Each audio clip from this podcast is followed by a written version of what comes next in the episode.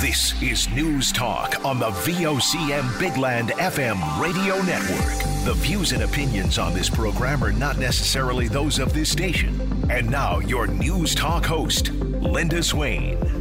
And good afternoon. It's actually Greg Smith jumping in today. Uh, Linda Swain still enjoying some vacation time, and your regularly scheduled uh, guest host, Brian Callahan, will be back at it tomorrow as he enjoys uh, a bit of a downtime day today as well.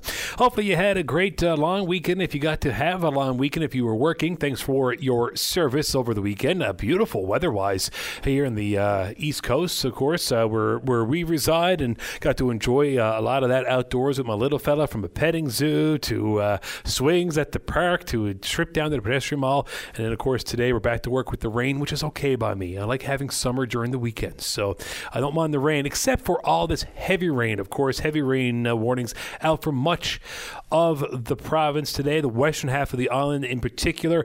Uh, and amounts could be reaching, yeah, some 100 millimeters in worst case scenarios. And that's top of mind as we get into the program today. So let's get right to the phones, shall we? We say good afternoon to the mayor of uh, the town of Rose, Blanche Harbor Le Cou, Gary Edwards. Good afternoon, sir. Yeah, good afternoon, Greg. Thank, thanks very much for having me. No, thanks for uh, for connecting here with us today. I saw uh, on your Facebook page uh, for the town earlier today that uh, the town is working to deal with some of the torrential rain there. I mean, have uh, having some impacts. Obviously, uh, not something that is unfamiliar to the region, being there in the southwest coast. But what's the situation out there today? Well, we had, um, oh, I'm thinking probably about eight, 80 millimeters of rain this morning in, in the span of 45 minutes to an hour.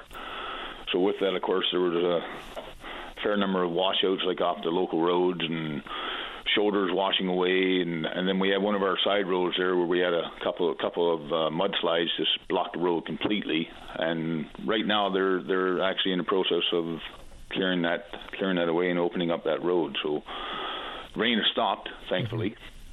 Yeah, well, that's the good thing there, and obviously the work being done now to clear that out. But I mean, looking at the weather event uh, like this morning, I mean, that's a lot of rain. Stay in a short period of time, and as I mentioned, something that you're really not unfamiliar with. You see a lot of rain there in the southwest coast for these events. You must get a bit of anxiety coming up to seeing the forecast though with something like this, just after everything you've been through in that region. Well, for sure, for sure. You know, you, for, you know, the first thing that comes to mind, and whenever you see that kind of forecast, is you, you prepare the best you, best you can to alleviate some of those potential problems that may arise, you know, in terms of cleaning of culverts and storm drains and what have you, right? But you can't, and that's all you can do is prepare and prepare for the worst and hope for the best, I guess. I mean, obviously, uh, Hurricane Fiona is still top of mind, and a lot of damage on the southwest coast through that. Uh, you get these heavy torrential rains. I mean, uh, how long term do you think these effects uh, of, of, some of these damage can have? I mean, do, do you look at that constantly and, and, making sure that things? Because I mean, I guess with that amount of rain and it's been a wet few days, I'm sure that uh, that ground is not really settled either, right? No, no. The, you know, the ground was pretty saturated to begin with. You know, because we've had well going on heading into three weeks here now, just followed rain, drizzle, and everything else. When you get a when you get a downpour downpour like that, it just it just adds to the issue and and just just creates the conditions that we have right now, right? With the you know with the various mudslides and shoulders washing away and and everything else. So and you just deal with it and move on and move forward. Hopefully you know. Yeah, and obviously, I mean, you just prepare the best you can, as you say. I mean, you, you see these weather events coming. I guess you you do you get the crews out there and you do what you got to do to try to protect what it what it is there, right? That's right. Yeah, for sure. For sure. Well, well, I know. Uh, I just wanted to touch base on this today because uh, obviously people uh, on the, the, East Coast would, realize there's a lot of rain out there. But when you see some things like this, and luckily today, uh, the Easy Cleanup post that. But you never know, right? I mean, you never know how these things are going to turn. You don't. You don't. And and and you know we're somewhat. Um, fortunate, I guess, in, in, if you will, that there, you know, like the, the slides happened where they were, and there were no homes involved or no, um, you know, thankfully, no, no, no loss of lives or anything, right, mm-hmm. or no injuries or anything to that effect. It was in a in an area where minimal traffic. Um, yeah, so you, you, know, we're just thankful for that for sure. For sure. Now, uh, I will mention this as we end our call, Mayor. Um, if anybody in the area uh, anything that might require some attention uh, that may not have been picked up yet by crews or anything, I guess contacting the town office is the best way to go about that. Oh yes, yeah. We we we put notices out to the entire town actually to um, you know just let them know that we're dealing with it. And uh, but you know, having said that, if if they do notice anything, to bring it bring it to the town's attention for sure. Awesome, Mayor Gary Edwards, the uh, mayor of Rose Blanche Harbor Le Cou. I appreciate this today. Glad things are starting to get cleaned up a bit. Thank you very much. There you go. Take care. It is uh, 412 here on News Talk, and uh, we got uh, Claudette here now. I just saw something on Twitter, and I think you have the same advisor, right? Yeah, so uh, the RCMP Newfoundland uh, advising, Harbour Grace RCMP actually advising motorists that the Veterans Memorial Highway is currently impassable between the Tilton and the Danny Cleary Arena. That's Burns Road exits. That's because of a motor vehicle collision. Traffic is being diverted along Route 70, and they will be providing updates as they are available. All right, we'll be keeping an eye on that for sure. And if you're in the area and you want to discuss how much of a backlog and stuff out there, uh, the lines are open. If you want to talk about the rain on the West Coast as well today, feel free to give us a call 709 273 5211 or 1 598 8626. Let's get back to the phones. Got another guest uh, here on the line, actually. Nicholas Keogh is joining us from MUNSU this afternoon. And Nicholas is uh, the uh, engineering student representative on MUNSU. Good afternoon, sir. Hey. All right. Thanks for joining us here today, Nicholas. Appreciate the time. Uh, reached out to MUNSU today because. Uh, in support of the engineering students there, right? Yes, yes. Sorry, I lost you for a second. Oh, that's fine. Just tell us a bit about the petition. Yeah, sure. Um, so we had three asks for our petition. It, w- it was signed by almost uh, 800 students in the engineering student body, which amounted to 69% of our, our students. Um, basically, the three asks were to remove the differential fee system for international students. So currently, international students pay $1,100 or almost $1,100 per work term for a work term fee, whereas local students pay $600. And we don't think that's fair, especially when international students are already facing such severe tuition hikes and now are paying $10,000 a semester just to go to school. Um, our second ask on this petition was basically we wanted to make sure that every single student was being paid a minimum wage. Period. Like often we have, we've seen students that they get paid a $2,500 stipend for the entire semester and they're expected to work 40 hours a week for 16 weeks. And so we don't think that that's fair. That's it comes out to about four dollars an hour, much less than minimum wage. And our third ask is basically we want uh, all of our work terms to be relevant towards the engineering program. So I guess let's go into that one because that was something that kind of I, I looked at, and I mean, they're engineering students going into a work term. What what does that mean? All work term placements must be somewhat relevant to engineering. I mean, you would think that would be the way it would go, right? Yes, well, it, it generally is. Honestly, it is. They do try to make sure that the that the placements are relevant. It, it is just, I think, frustrating for some students when there are work term placements that are not relevant to mm-hmm. the program, but they still have to complete four work terms to graduate. And talk a bit about the placement uh, pay that we're talking about here. You're saying that uh, you know that you're looking to get an hourly rate at least of minimum wage. Just break that down for folks who may not be familiar with the work term placement and, and the pay there a bit more. Yeah, so most work term placements would pay over minimum wage. Um, that is generally the standard for engineering students, at least. Um, however, unfortunately, there are some students that do end up having to work a, a stipend work term, which will generally pay $2,500 for the entire semester. So it's not an hourly wage. Uh, you get all the money at the end as well. You don't get it in in uh, biweekly chunks or anything like that.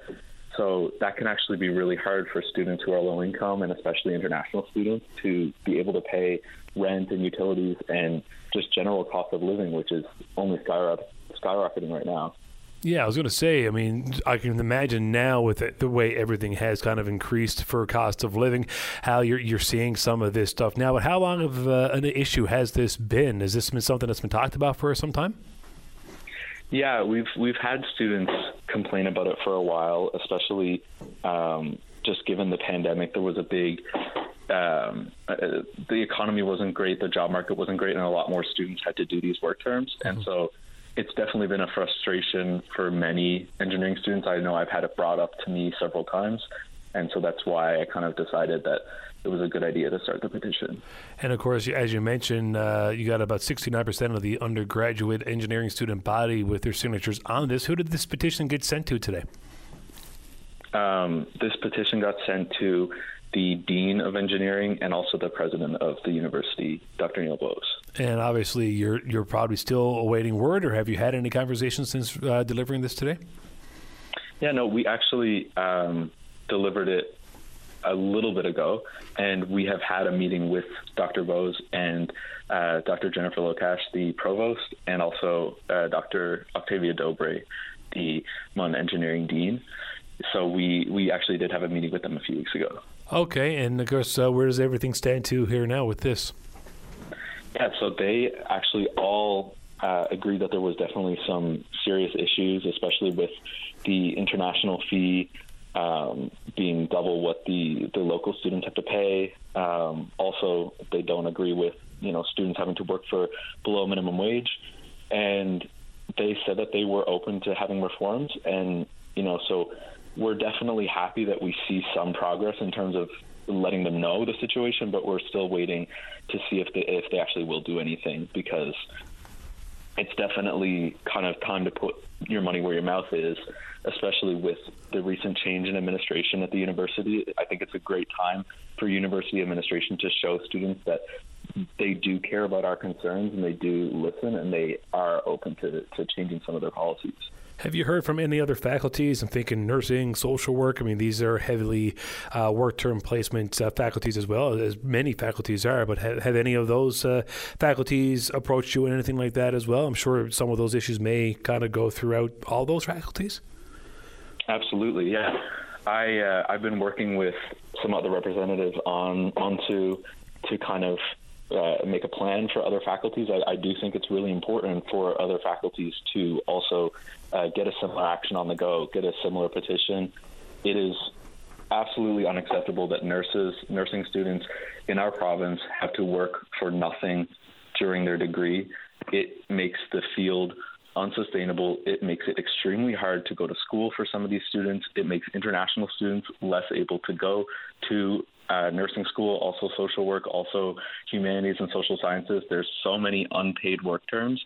And I think that as the engineering representative, I'm always advocating for engineering students. And I do think that there's serious issues within the faculty, but I also want to recognize that there are other faculties that get paid nothing and that have to work long hours and, and really strenuous jobs that are really important. And especially with you know the healthcare crisis right now, I think if we don't start respecting nursing students, we're going to lose them. Mm-hmm.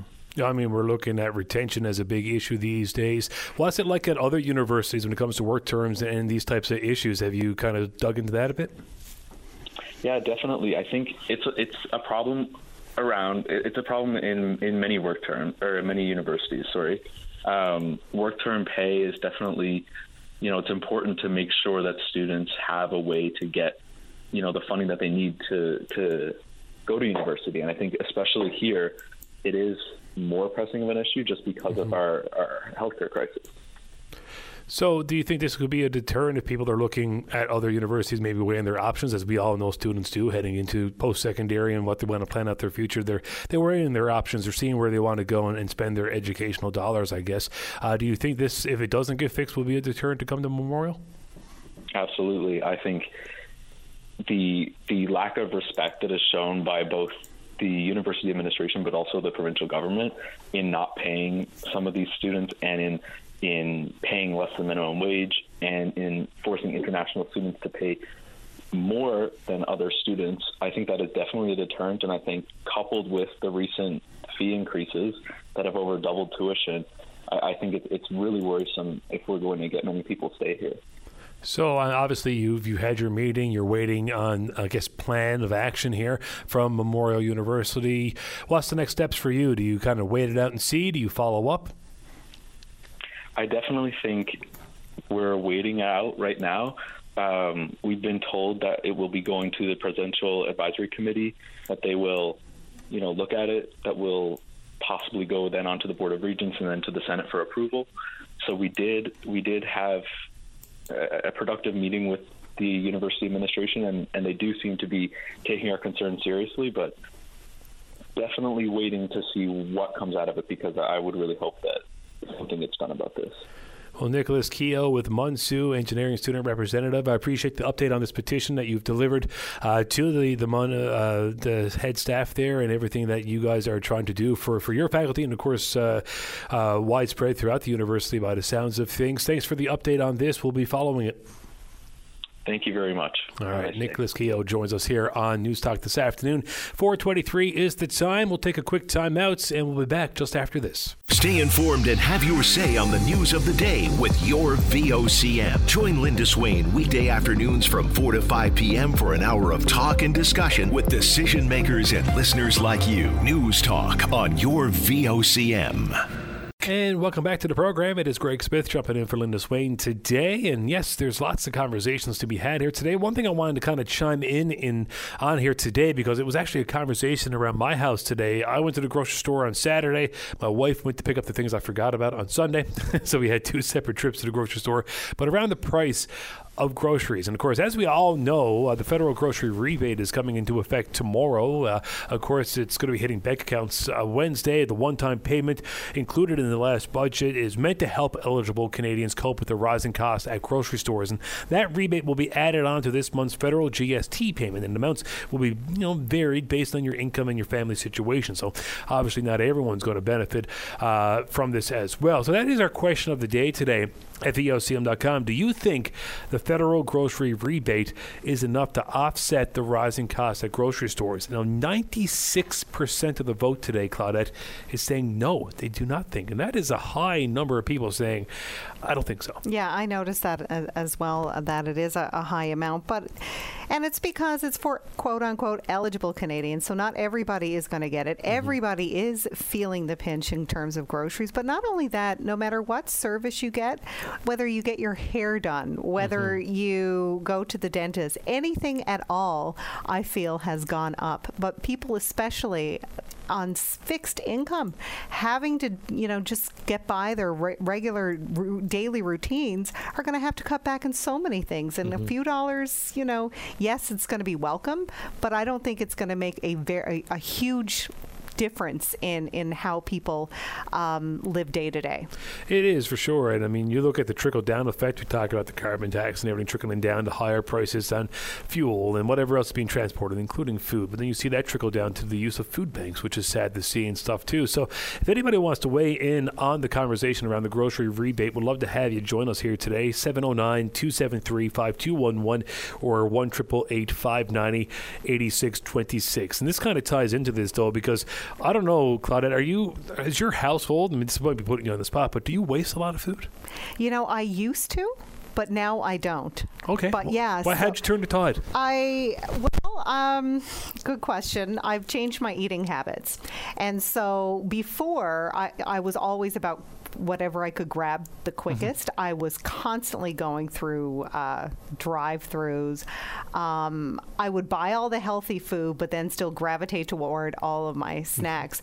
But I do meal prep, so I prep all the vegetables and everything, so everything is grab and go. Right. So it's eh, or I freeze it. I so freeze you make your your food that you would have to prep, say when you got home from work, but you have it prepped ahead of time, so you're kind of getting ahead of the game. So you're making that convenient. Yeah, yeah. yeah. So I make the healthy and food you, you actually in my house. find that it helps because I find like I waste food. I mean, I used to. Like, I get a container of spinach yeah. on Sunday with the best of intentions. It's it, only good for a do, week, and then by Saturday, you're giving away half of it. You know what I mean? You're but throwing it out. When you, because I know everybody, and especially you, I know you've been very, very busy because mm-hmm. you have a young family. On top yeah. of that, you're doing a lot of charitable work and you're doing a lot of work here. So I can understand why you would be in that. But when you are forced to prioritize your health you will make the time, and you used to. You used to make the time to to used prep because I that I is the operative you, word there, right? But you yeah. have to get back to the. I feel like a politician. You do have to get back to the basics and think about how, in the long run, it is going to make your life yeah. more affordable if you take the time to uh, meal prep and uh, you you'll do less food wastage too. Well, I find with food wastage, some of it too is with the label, and this is kind of where I'm oh. going with this. There's a oh. report yeah. um, from a Commons committee uh, that's out today suggesting the federal government should investigate how eliminating best before dates on food will by. impact Canadians. Yeah, it right? would. You know, it- I used to be one of those people. Yeah. You know, instead of doing like a sniff test, I do a uh, an eye test. I'd look at the label. I'm like, okay, that's best before, Yeah. then ditch it. I'm not like that anymore. And you'll notice, you know, it's a difference between best before and sell by. Sell by is easier. Well, we. It's funny enough. My wife and I went to Sobeys Uh-huh. one night, um, and we walked in. and This lady was showing us this. I think it was guacamole they had on sale, and uh, she was saying that's all on sale. And we're like, oh, well, that expires in like two days, best before date. Right. She was like, yeah, but.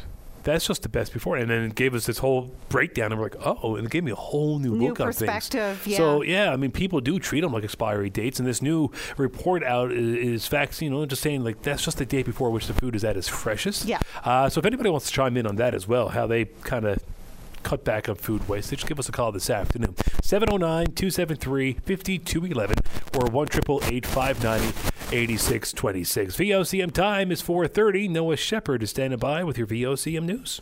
Start your day off right. Get the latest updates on news, traffic, and weather conditions, plus interviews with today's newsmakers. Your go-to source before you get on the go. 5:30 to 9 a.m. weekdays. Your VOCM mornings. And welcome back to the program. It is Greg Smith jumping in for Linda Swain today, and we were just talking uh, myself and Claudette before the break uh, about uh, you know the expiry dates that are on foods, the best before dates, and well, food waste is in general. And Cindy's on the line from the West Coast, beautiful Corner Brook this afternoon. Hi, Cindy. Hi, how are you? I am doing great, and of course, you called in off the back of that conversation to talk about the potato sniff test. Is that what I'm hearing? yes, yes, and it sounds strange and it's really weird. I admit it. But uh, when I buy my potatoes at the grocery store, you know that little mesh net part of like in the in the bag. Yeah. I always smell my potatoes before I buy them, and if there's any scent of rot or whatever, I don't buy them. I, I put them back, and even my uh, my oldest daughter does the same thing now. really? What got you into doing Yeah. that? I have no idea. I just figure when I get home, I can't see through the paper bag, so I can look at, sniff through the the mesh part, and if it smells like there's any potatoes rotten in there, I don't buy them. I goes and picks another another bag. And you're talking about best before date and Yeah. reduced things and whatever. I I live my life doing that kind of thing, picking up things that's reduced or on clearance or whatever. So it's not food wastage because like the best before date is still good after. Plus, it's not going in landfills and being thrown away. So I've always done that. I'll, always. Amazing. Yeah. Well, listen, I I got to kind of retrain my mind in that aspect. I mean, I always buy, and I don't waste a lot of food. Don't get me wrong, but there are certain Yeah. things like I mentioned the spinach container and stuff. I always had the best of attention for that stuff, right? But life is busy. I got to plan it out better, I think, and I got to I got to start kind of getting out of my head around those best before dates too, because I mean, as you're saying, like there, it's not being wasted. It's not going to be bad the next day if you buy it at a reduced price either, right? No, no. And I mean, like if you buy any meats just like reduced or on clearance, just stick it in your freezer. And I've done that lots of times. Like may buy a roast beef or a chicken or a hamburger meat, and I'll just bring it home and prepare it like I want it, and put it in my freezer and pop it out then when I when I need it. And I've never had one bit of problem. Nothing. Never had uh, no trouble, no sickness, nothing. And Well- I've saved a good lot of money doing it that way, like clearance stuff, reduced stuff. And now I don't always buy that. Like that's not my total groceries. Yeah. But when I see it, I, I certainly pick it up. It makes and it saves your money. I mean, with the prices of groceries like now, with Yeah. the new gas prices and everything, environmental taxes and whatever. I mean, you you got to like you never you never survived. No, that's right. I mean, have you uh, been finding a big change in your grocery bill as of late going to the stores?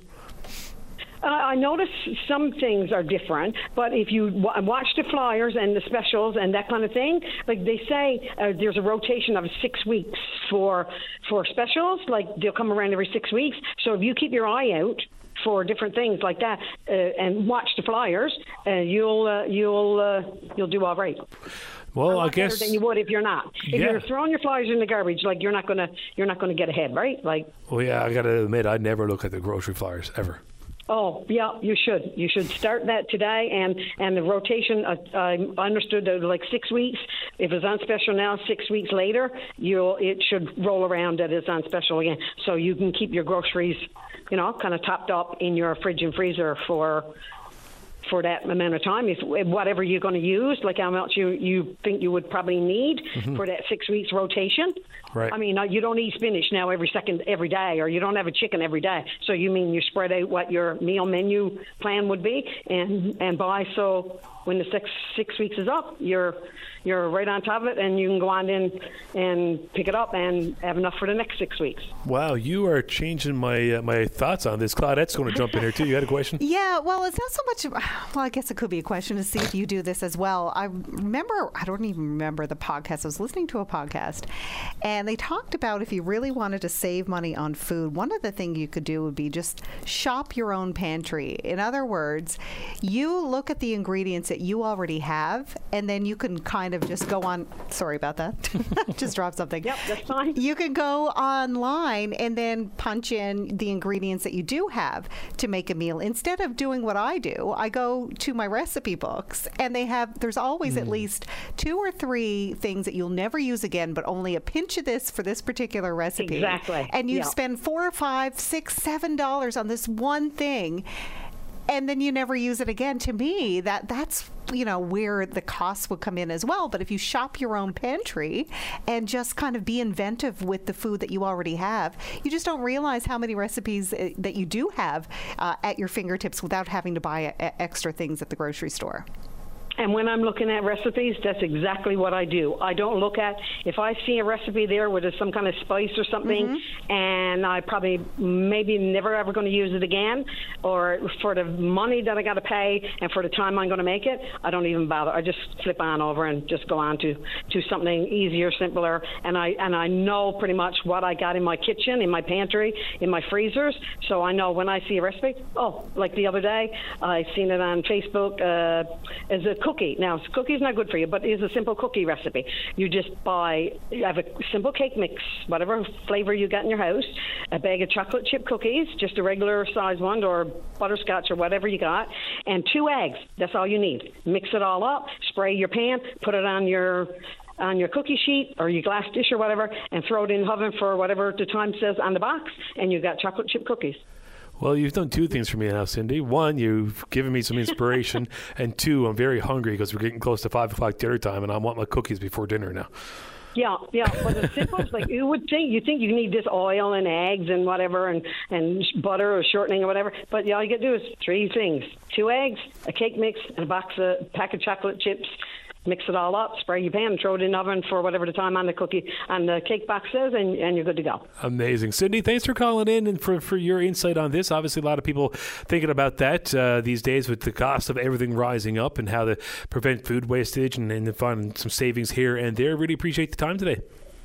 Yeah, but when you go to the grocery store, don't forget me. Hold up your potato bag and give it a good sniff. Cindy from Deer Lake, thanks so much. okay. Take care. Thank you. Bye Have now. day. Bye. It is uh, 442. There you go. I've never heard of that before. The sniff test on a bag of potatoes. I never, but see, I'm the type of person that will not buy if I can't see inside the bag. I know the Oh, potatoes really? that you're talking. You can buy potatoes that are in clear bags. okay, So yeah. I will I choose don't to do buy many potatoes, to be honest. Oh yeah, I like the little tiny mini ones that you don't even have hmm. to wash. Yeah. Th- I find them. I love potatoes, but I don't buy them because I I know. so much. You know what I mean? I, I, I don't eat. I eat mostly sweet potato, but I will buy the other ones for burn for sure. Well, you got to get the tater tots for Bernie. right? Yes, there you of go. course. Uh, up to a break here on News Talk, but when we come back, uh, Claudette knows I was up in Halifax late last week for an event, and then obviously around town this weekend. Still lots of talk uh, around the recovered pieces of the Titan submersible. Uh, there's an update uh, late last week from the company that found the wreck on the ocean floor soon after arriving at the search site June 22nd. We're going to bring you into that uh, conversation and that news conference uh, if you missed it just after we do this. Join Greg Smith weeknights at 545 as he chats with local musicians about life, inspiration shows, and new music. Tune into Soundcheck, your backstage pass to the local music scene on your VOCM. And welcome back. It is Greg Smith along with you this afternoon for Linda Swain on News Talk. It is 445. And before we get into our next conversation here, just a reminder about the RCMP uh, putting out a notification uh, earlier this hour advising motorists that the Veterans Memorial Highway is currently impassable between the Tilton and the Danny Cleary Arena Burns Road exits. Now, this is due to a motor vehicle collision, and traffic is being diverted along Route 70. They'll have updates available uh, as they can provide them. We'll be keeping an eye on that for you here on VOCM. And if you are in the area and got any insight to uh, to that uh, backup and diversion, just uh, give us a call here on News Talk 709 273 5211 or 888 590 8626. want to take you back into uh, this conversation from uh, over the last couple of weeks. A lot of people still talking about the loss of the submersible Titan from OceanGate. The owner of the remotely operated vehicle that recovered pieces from that submersible said on a Friday update that the company found the wreck on the ocean floor soon after arriving at the search site on June the 22nd. Uh, Ed Cassano, CEO of Pelagic Research Services, said its ROV uh, had the capability to dive to the wreck of the Titanic and that another ROV descended into the water to search but never made it out out. Here is the news conference from late on Friday. As we start today and we start this uh, conversation that we're going to have, I want to ask us to keep grounded in the solemnity of this event. Throughout the entire evolution of this response, this same fundamental focus was at the core of how all of our teams did their jobs. During the urgency of the rescue at hand, we were always conscious of the crew of the Titan, their families and friends, and the safety of all the responders. We focused our efforts to arrive on the site of Titanic prepared to rescue Titan. I have to acknowledge our team here. Many of them are heading home, many of them are still traveling, and we have team members here. I just want to point out uh, Jesse Doran, who's our ROV manager, director of operations, uh, and other members of the team here. So, first thing I'm going to do is give you a timeline of events, to give you a sense of the sequence. So, it started June 18th, Sunday, the loss of the communications and tracking to Titan. About 1745, local mean time, Eastern Daylight Time, we were contacted by OceanGate. I landed at JFK Airport at around 11 o'clock and was in conversation with their director of operations immediately. Assessed the situation, and we were asked to activate our deep water remotely operated vehicle system, Odysseus 6K. We immediately began assembling a team, sending some to St. John's immediately, and sending others here to East Aurora. On June 19th, which is Monday, PRS began packing and mobilizing the Odysseus 6K ROV. Throughout the day, PRS staff arrived on site, and by late afternoon, PRS was at Buffalo Niagara International Airport, mobilized for deployment, where two U.S. Air Force C 17s were waiting for us. With the equipment staged at the airport, PRS awaited arrival of yet another C 17 with additional equipment required to not only load our kit at Buffalo, but to offload it at St. John's, Newfoundland International Airport. Tuesday, June 20th, 0400, we began loading to the three C 17s at the airport. We soon departed, arriving at St. John's, Newfoundland in the early afternoon. All three aircraft sequenced, all three aircraft organized in a manner to require the most efficient mobilization to the ship Horizon Arctic, which was waiting for us.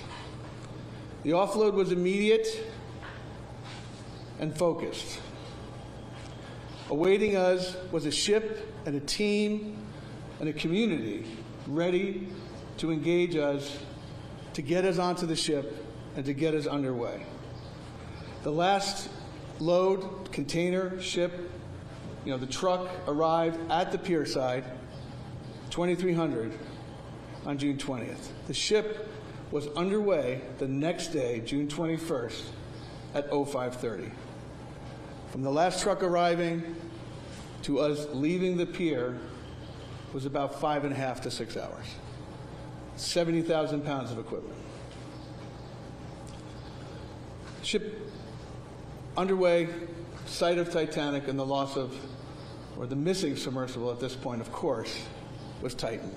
I just want to emphasize the whole response team that we were going to integrate into was underway. There were at least 10 ships and aircraft active already on site.